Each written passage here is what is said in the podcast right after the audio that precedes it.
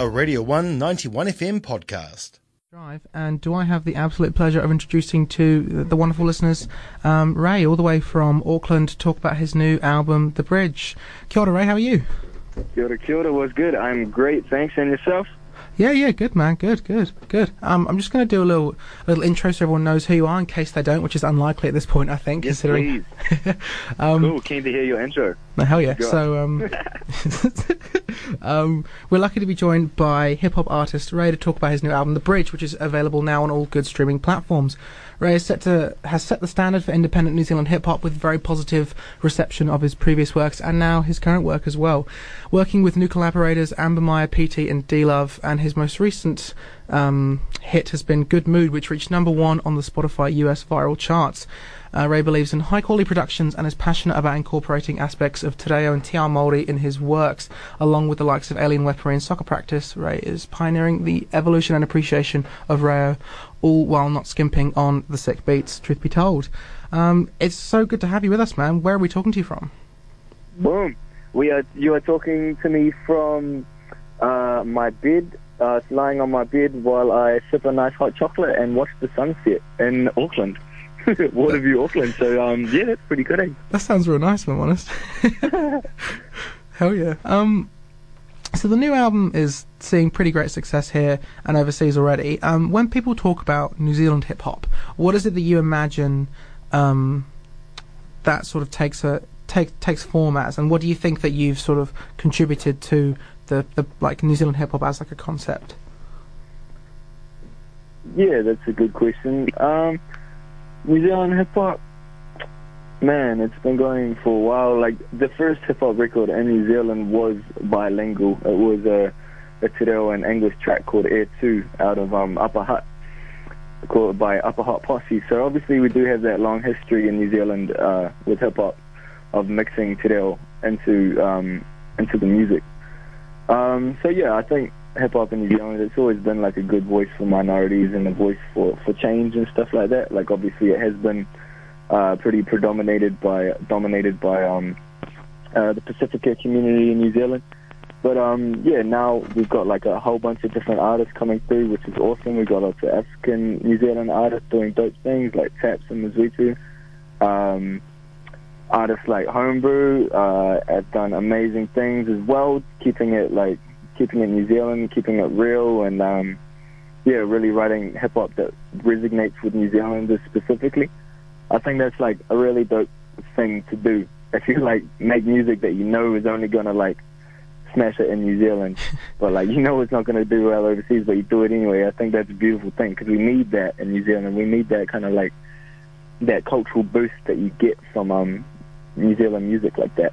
Oh God, yeah. So I guess that's kind of what I how I feel sometimes when I'm you know mixing in these um Maori references and using Maori in my music, just because it's important to do here. It makes us feel more like a nation. It makes us feel more together. It makes us feel more connected.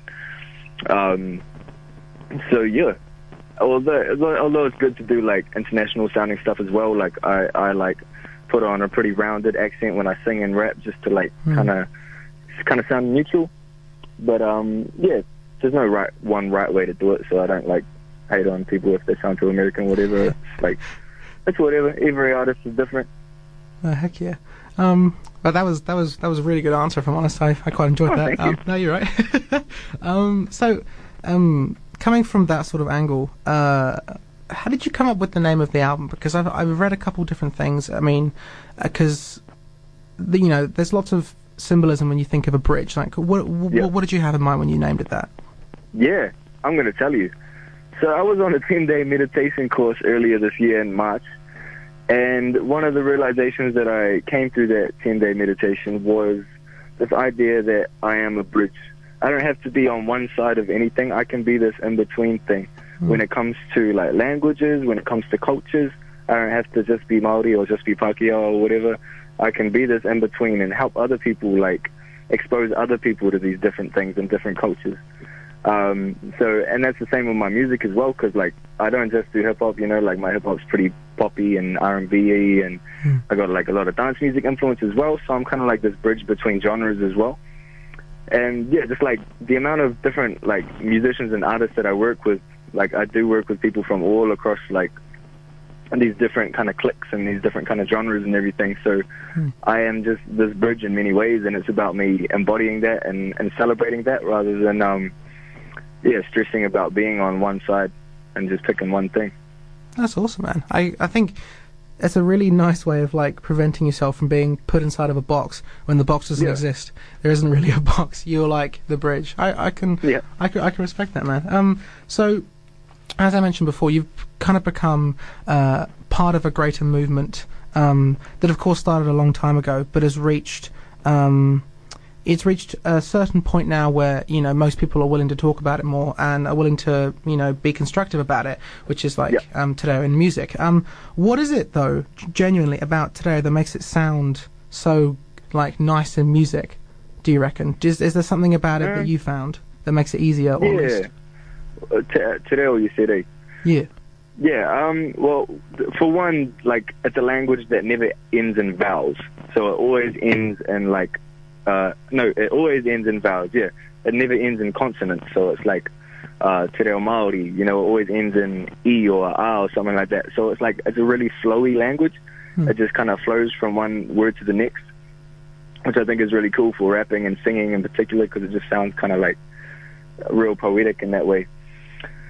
Uh, also, like, when you're writing in different languages, it can be it can things can feel a bit more like uh like the imagery and like the poetic license that you get from using another language can sometimes be like uh easier if you're trying to say some things like you know if I want to use the word aroha for example in a song that doesn't just mean love it can mean compassion it can mean all these different things.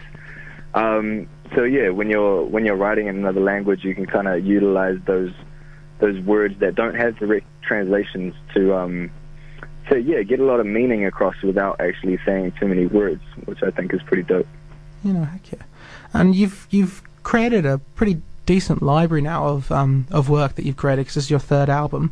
Um, Yeah. and considering how how it's gone quite well for you, uh, what do you see coming in the future?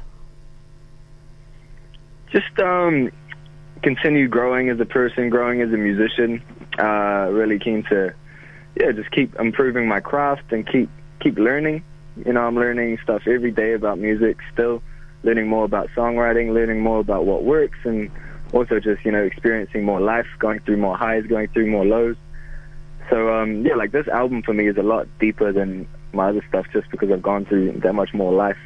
Hmm. So like I've experienced way more and so like there's way more deep stories and I was there's way more like introspective kind of content and like heaps of lines that I'm still I listen to now. I'm like, so did I actually say that? did I actually just reveal my innermost thoughts to the world?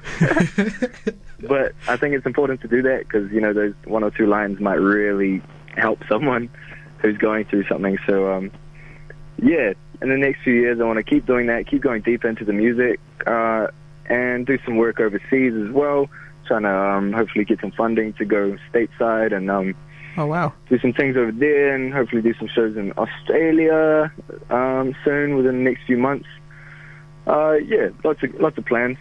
Damn man, that's like that's that's some that's some big plans. That's exciting stuff. Honestly, I mean, I know that here in Dunedin we should be excited because you've got a nationwide tour coming, and you're hopefully going to be coming down. Yeah, I do. I kind of uh, haven't announced it yet, but uh, it's still in the final planning stages. So um, yeah, very keen to lock something in for Dunedin. We'll uh, we'll hopefully be able to announce that within the next couple of weeks. That's fantastic, man. That's great, and it's going to be good again to like you know push the pu- pu- push the music, push the movement, and all that, and see um, you know get some new listeners going. Um, what would Oh, you yeah. say then, considering all considering how you felt and how you said you know you revealed inner truths about yourself, and this is actually quite an important album for you. What would you say Hmm. then if you could uh, attach a purpose or an intention to the album? What like how did you want people to react when you released it? What was the intention? Do you think behind it?